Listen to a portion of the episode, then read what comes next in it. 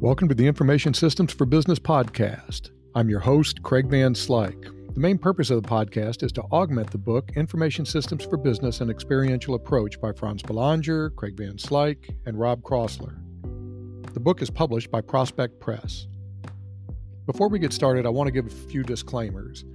The podcast purposely omits many details in order to get to the high points of each chapter. So, listening to the podcast is not a substitute for reading the book. Each episode contains my view of the most important points of each chapter. Your professor may have a different view. The podcast is solely my responsibility, so any errors are on me, not my co authors, your professors, Prospect Press, or my employer. Enough of the disclaimers, let's get to the good stuff. Chapter 8's focusing story discusses the persistent, incorrect belief that Macs and iPhones are impervious to hacking. This simply is not true. Macs are generally safer than Windows based PCs, but Macs are still vulnerable, just not as vulnerable. The same thing is true of iPhones. Even if the platforms you use are more secure than their competitors, you need to keep in mind that all systems are vulnerable, so you need to be diligent about protecting your information whether you use a Windows PC, a Mac, an iPhone, an Android phone, whatever. It's your job to keep it safe. Having our devices connected to the outside world is absolutely convenient, but it's also dangerous. This chapter helps you understand information security and explains different types of security technologies. If you have a computer, tablet, or smartphone, you need to understand how to protect the information that's stored on or flows through these devices. Even if you never use a computer, you're still vulnerable to security threats through the many organizations you have to deal with to get through life.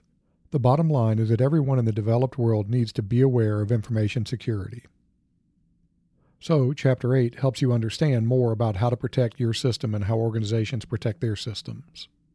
Chapter 8 begins by defining information security as the set of protections put in place to safeguard information systems and or data from security threats. After the focusing story, Chapter 8 discusses risk management as it relates to security. Next, the chapter covers several important information security concepts. This is followed by a detailed discussion of information security threats including threat targets and threat vectors, which are the methods used to conduct attacks. The chapter covers security technologies and solutions next and concludes with a brief discussion of the role of security policies. Here are the main points from Chapter 8. There are always security risks to be managed, regardless of how well an organization manages their information security. There's always some risk present, so risk management is always important.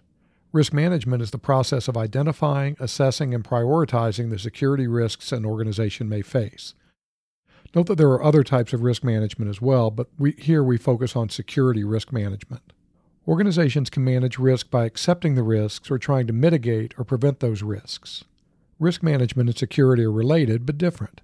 Security is focused on protecting assets from both external threats, such as those from hackers and viruses, and internal threats, such as those posed by employees, trading partners, or contractors, purposely or accidentally compromising information security. See Figure 8.1 for a diagram showing some external and internal threat types.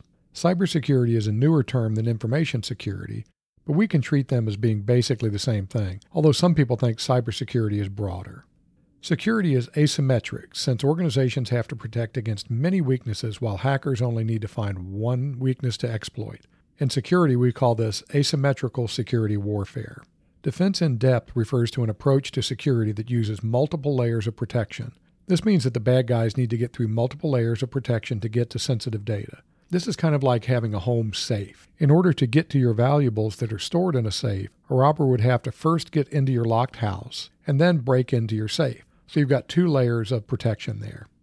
There are three main levels of security. First is protecting the information itself. Second is protecting the computer on which the information is stored, and third, protecting the network to which the computer is connected. The main goals of information security are confidentiality, which is making sure only authorized individuals can access data, integrity, which is making sure that data are consistent and complete, and availability, which is making sure that systems and data are available when needed. We sometimes refer to these as the CIA goals. Two additional goals are sometimes considered. The first is authentication, which means making sure that the parties involved in some interaction are who they say they are.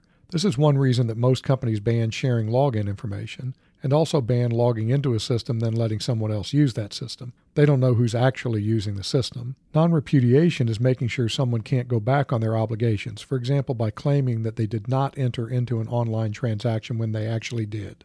There are many types of security threats. We can understand them by considering the threat target, which is usually confidentiality, integrity, or availability, the CIAs that we talked about earlier, and threat vectors, which are the methods of attack. Common threat vectors include hacking, which is an, when an unauthorized individual gains access to a system or data, social engineering, which involves tricking an authorized user into providing confidential information, such as passwords or confidential files. When social engineering is done through email, it's often called phishing. That's with a PH instead of an F. Denial of service attacks are attacks on availability that lead to legitimate users not being able to access information or technology resources. Malware, such as computer viruses, can affect confidentiality, integrity, and availability.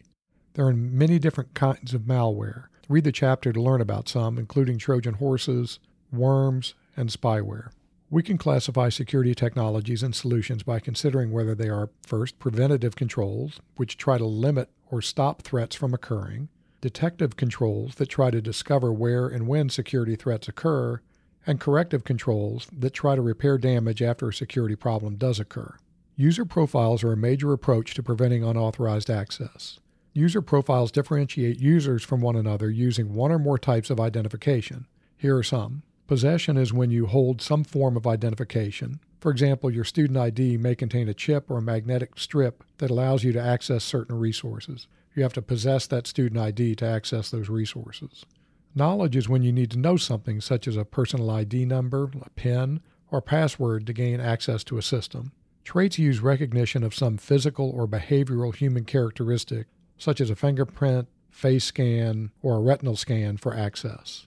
These are sometimes used in combination, such as when you need to have both possession of a debit card and know the PIN in order to use it to make a purchase at a store. Two factor authentication requires using an extra layer of security before accessing information or systems. For example, many schools are requiring the use of an authenticator app such as Duo or Authy to access university systems.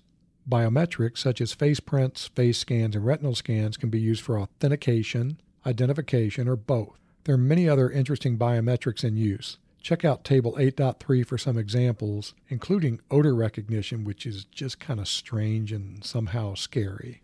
Firewalls are used to control access into and out of networks, applications, and computers. There's a lot to firewalls, so be sure to read the chapter. I know I haven't nagged you much about that, but you really do need to read the chapter to understand firewalls. You also need to read the chapter in order to understand encryption. Encryption converts data into a form that's unreadable to anyone who does not have the proper decryption key. Encryption scrambles the data, decryption puts it back into a usable form. We're kind of running long, so I'm going to stop here and direct you to the book to learn about different types of encryption, wireless security, virtual private networks or VPNs, and security policies. That's it for Chapter 8. This is another chapter with a lot of details, so you need to read the book.